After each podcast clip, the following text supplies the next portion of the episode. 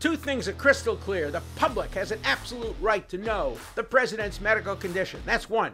Number two, the president has an absolute right not to tell you what his condition is. And the doctors have an absolute obligation to listen to the president under medical ethics and medical law. So we have a clash. We have a conflict between the public's right to know and the president's right to not let you know.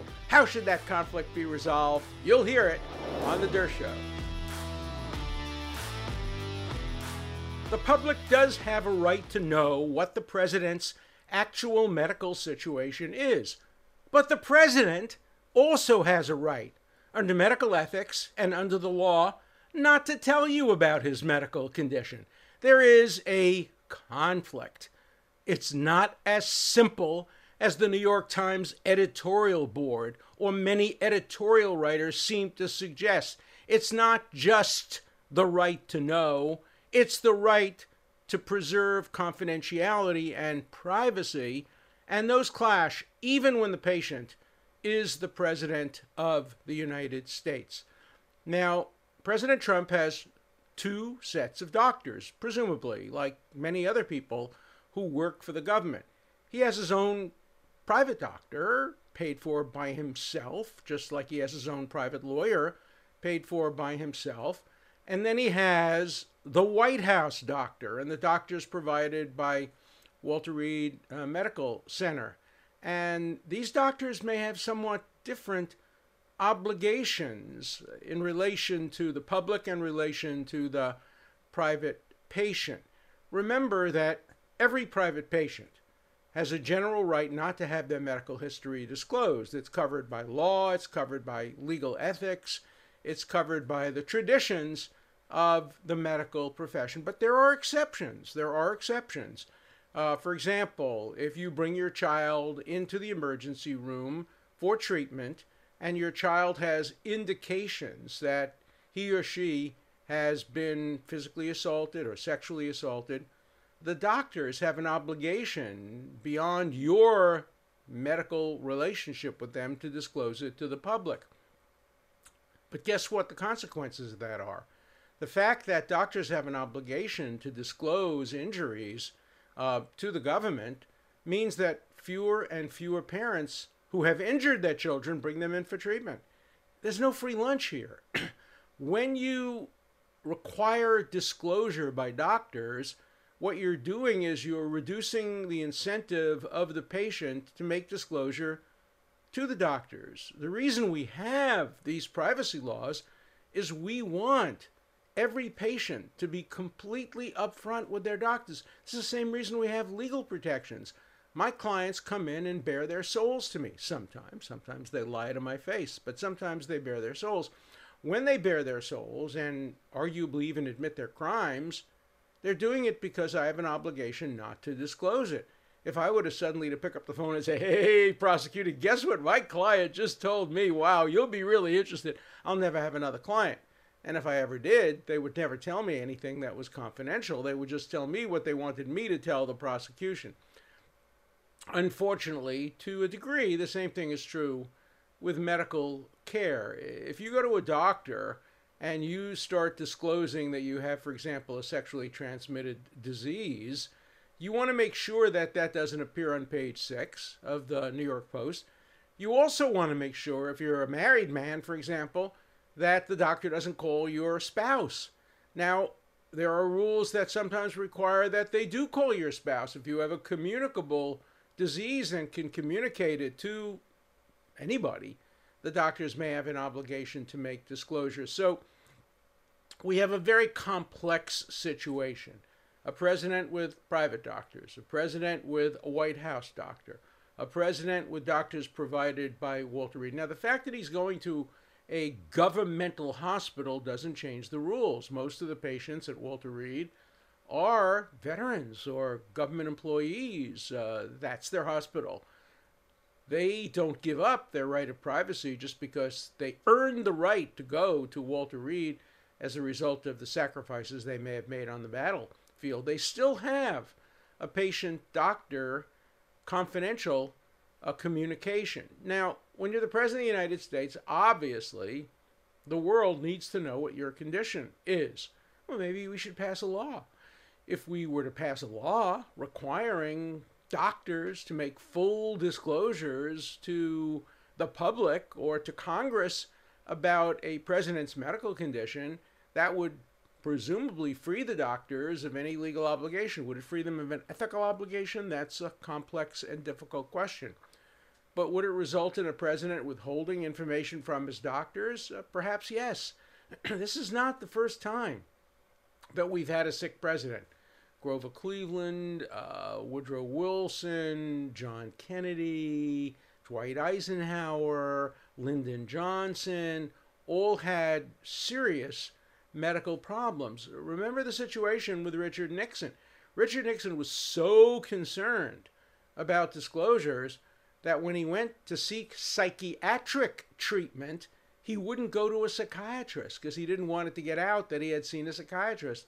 He went to a general practitioner who was an expert in psychiatry. That's how careful and cautious political figures are about revealing their medical information. Remember, we had a vice presidential candidate who was taken off the ticket because it was disclosed that he had had shock therapy as a younger man. So the balance between the public's right to know, which is very strong and very powerful when you have the President of the United States and when you have the 25th Amendment and the various rules of succession, and you have the stock market reacting to every blip in the president's temperature, and you have an ongoing campaign where a president's health is obviously of concern to the voters, you have a very, very strong case for complete public disclosure.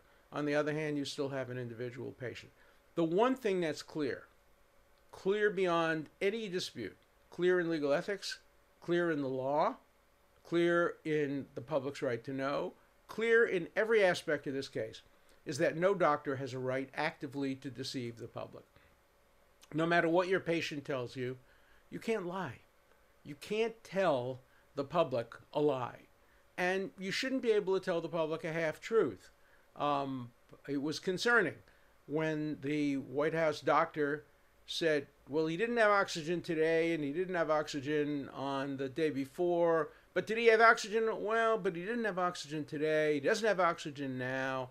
Uh, that's not the kind of semi disclosures that I think the law or ethics contemplates like with a lawyer, you really have only two options. If somebody asks me as a lawyer, uh, did your client commit the crime? You can't say, well, you know, he didn't commit a crime yesterday or today. Uh, you either say no comment, I refuse to answer because I have a privileged communication, or you tell the truth. But you can't fudge the truth. And particularly when you're the doctor for the President of the United States, you can't be misleading. I'm not making any accusations here. I'm just laying out the rules. The rules allow you not to disclose in certain circumstances. They require you to disclose in other circumstances where there's communicable diseases and other exceptions. Um, they permit you to disclose if your patient seeks disclosure. But the one thing that's clear is no law, ethics, tradition, or practice allows you to be deceptive. This isn't Japan. In Japan, there's a long medical tradition of doctors lying to their patients. If a doctor gets back a blood test or a CAT scan that shows the patient has two months to live, the patient is definitely going to die. In Japan, at least until recently, I can't confirm that it's still the rule because so many Japanese doctors are now trained in the United States and Great Britain and elsewhere. But the traditional rule in Japan is you lie to your patient. You say, oh, you're going to be fine. The CAT scan was good. You're going to recover. Don't worry. The theory is that a patient's chances of recovery increase when they're optimistic. The American approach is quite different. Patient has a right to know the truth, the whole truth, and nothing but the truth. Is that true of a 95 year old demented patient? No, no. But is it true of a 74 year old coherent patient? Yes. Patient has an absolute right to know the truth. And the patient has an absolute right to say to the doctor, now that you've told me the truth, I don't want you to tell anybody else. And the doctor has to respond by saying, All right, I'll comply with your wishes. I won't say anything, but I cannot go out there and tell a half truth. I cannot go out there and mislead the public. That's not part of my ethical or moral or legal obligation. So it's complicated, it's difficult. In the end, the truth will come out because we live in an age where there are no secrets. You know, this is not John Kennedy's America. John Kennedy had Addison's disease, he had other illnesses. He kept it from the public. Um, Franklin Delano Roosevelt had cardiac illness, he had high, very high blood pressure. And the American public had a right to know that, particularly when he picked his vice president in 1944. It was a great contest between who would be the vice president in 44. Why was that so important? Because everybody in the White House knew he was not going to live out his term. That with his medical conditions, Franklin Roosevelt would die sometime between 1944 and 1948. He died in 1945. And his vice president, fortunately, was well chosen and became a great president, Harry S. Truman. But the public had the right to know, and the public has been misled, deceived, lied to, not told for years and years and years and years and years, uh, from presidencies from Grover Cleveland on. And who knows, we don't really have records for what happened before that. So maybe we need new laws. Maybe we need laws that balance on the side of disclosure, that say, look, if you're the President of the United States, a, your medical records have to be disclosed. And while we're at it, maybe we should pass a law that your tax records have to be disclosed. Again, the IRS has rules. They cannot reveal tax records. In fact, on this program in the future, we will talk about how the New York Times got a hold of uh, President Trump's tax records. It couldn't have been in a lawful manner because everybody who has access to the tax records has a confidential requirement of non disclosure from the IRS to his private lawyers to his private accountants. So we'll, we'll wait and see how the Times got a hold of his tax records. But I'm sure the Times would also get a hold of his medical records. There are no secrets today. We live in a very, very different world. Just look what happened in this case. The president's doctors give a hunky dory report on the steps of the hospital saying everything's fine, everything's good. And then within hours, first off the record and then on the record, his chief of staff says, mm, wait a minute. Uh, he went through some very serious uh, medical situations. Uh, there was blood oxygen level reduction. He had a high fever, and the road to recovery isn't clear. Presumably, the president was not happy with that disclosure from the chief of staff, but it happened, and it's going to happen. There are too many people with too many close relationships with too many journalists um, I remember myself, I went to the White House to have a secret meeting with the president um, and his staff about the Middle East. Uh, the agreement was that nobody would know about it. I was going to help behind the scenes because I know Prime Minister Netanyahu well and I know the Israelis well, and they asked for my advice. And the understanding was that it would never be disclosed that I went to the White House. Um, and I was there for about an hour and there it was in, in the New York Times that I was there conferring with the president. And we don't know who made the disclosure, but there are no secrets today in the White House. Everything gets disclosed, usually on the same day. If not on the same day, a day or two later. If not then, then certainly to Woodward or Bernstein or or somebody else, or Maggie Haberman, who has very close relationships with people in the White House, a reporter for the New York Times. So there are no secrets. That's probably a good thing. Um, but it probably has a cost. The cost is that president, anybody else, is not going to be able to keep their medical records completely confidential uh, for long. On balance, public right to know is too important, and probably we need to change the rules so that we are on top of everything. We have to know, certainly when we cast our ballot, on November 3rd or mail ballots, I'm going to cast my ballot in the next couple of days. Um, we have to know what the president's health is. We have to know whether the vice president, uh, Joe Biden, has tested negative, he has so far, for the virus. We have to know everything we can about the health conditions. So it's not as simple. It's not as simple as it's made out to be.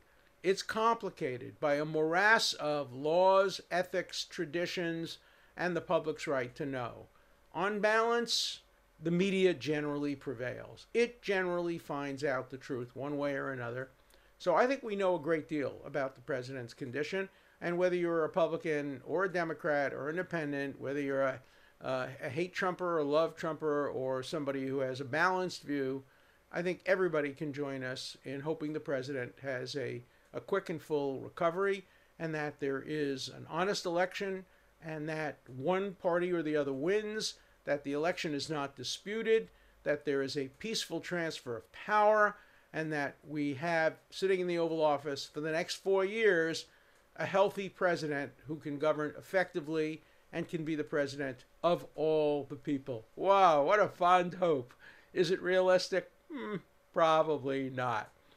One more issue I wanted to discuss with you today. I broke a record uh, this this week. Uh, I may end up in the Guinness Book Guinness Book of Records. So, on the uh, 23rd of um, September, I came up with an idea, just an idea, to write a book about the confirmation process of Ruth Bader Ginsburg's replacement. Um, the president was uh, announcing the replacement. I wrote an email on the 23rd of September to my publisher saying, Hey, I have an idea. What about if I do a relatively quick book on the confirmation process and we'll try to get it out before the hearings begin so people will have access to my ideas about what kind of questions should be asked the nominee. And the publisher late that afternoon wrote back and said, Sure, okay, if you can get it to us uh, in the next week or so, we'll try our best to publish it before the 15th. Well, I just turned on all my engines and I, I got them the whole book uh, about five days later. That probably breaks a record. They got it published on the eighth day. Eight days from idea, from conception to having a book published on Kindle that you can press a button and for $4.98 you can read my 120 pages of, of what I've uh, uh, written. So my publisher is sending it into the Guinness Book of Records. We think no book in history has ever been published between eight days from conception to the end result. Uh, it's up to you to decide whether it's a good book. Uh, please read it. Please review it uh, on Amazon and uh, and ask me questions about it on this show. And so um, we'll be back. We'll talk about the uh, matter of uh, her confirmation, and we'll do it during the time of the confirmation hearings. So when you read my book, it's a primer. The subtitle, the name of the book, by the way, is "Confirming Justice or Injustice?" Question mark. A guide to judging RBG's a replacement. So it is a guide. I hope it's an objective guide. I hope it's a neutral guide. I hope when you read it, you'll say, on the one hand, on the other hand, um, here are the pros, here are the cons.